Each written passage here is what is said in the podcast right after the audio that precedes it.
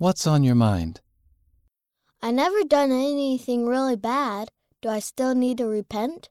Uncertain and Udine. Dear Uncertain, everyone needs to repent, because no one is perfect.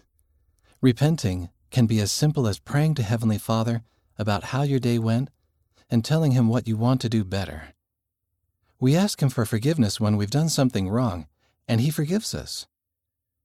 Some people think repentance is a scary thing, but it's a happy thing. Repentance is a gift that Jesus Christ gave us so we can learn, grow, change, and become more like Him. President Nelson says that we should repent every day. As you do, you will feel more peace and power in your life. With love, the friend. Try this.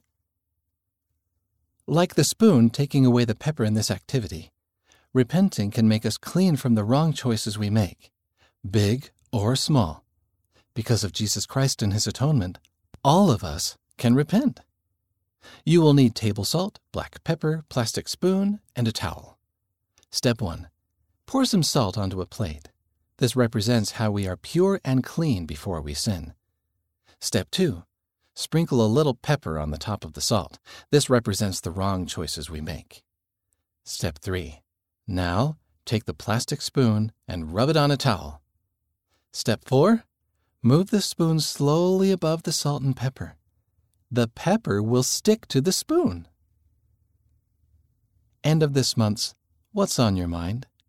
Read by Sean and Wes Nelson.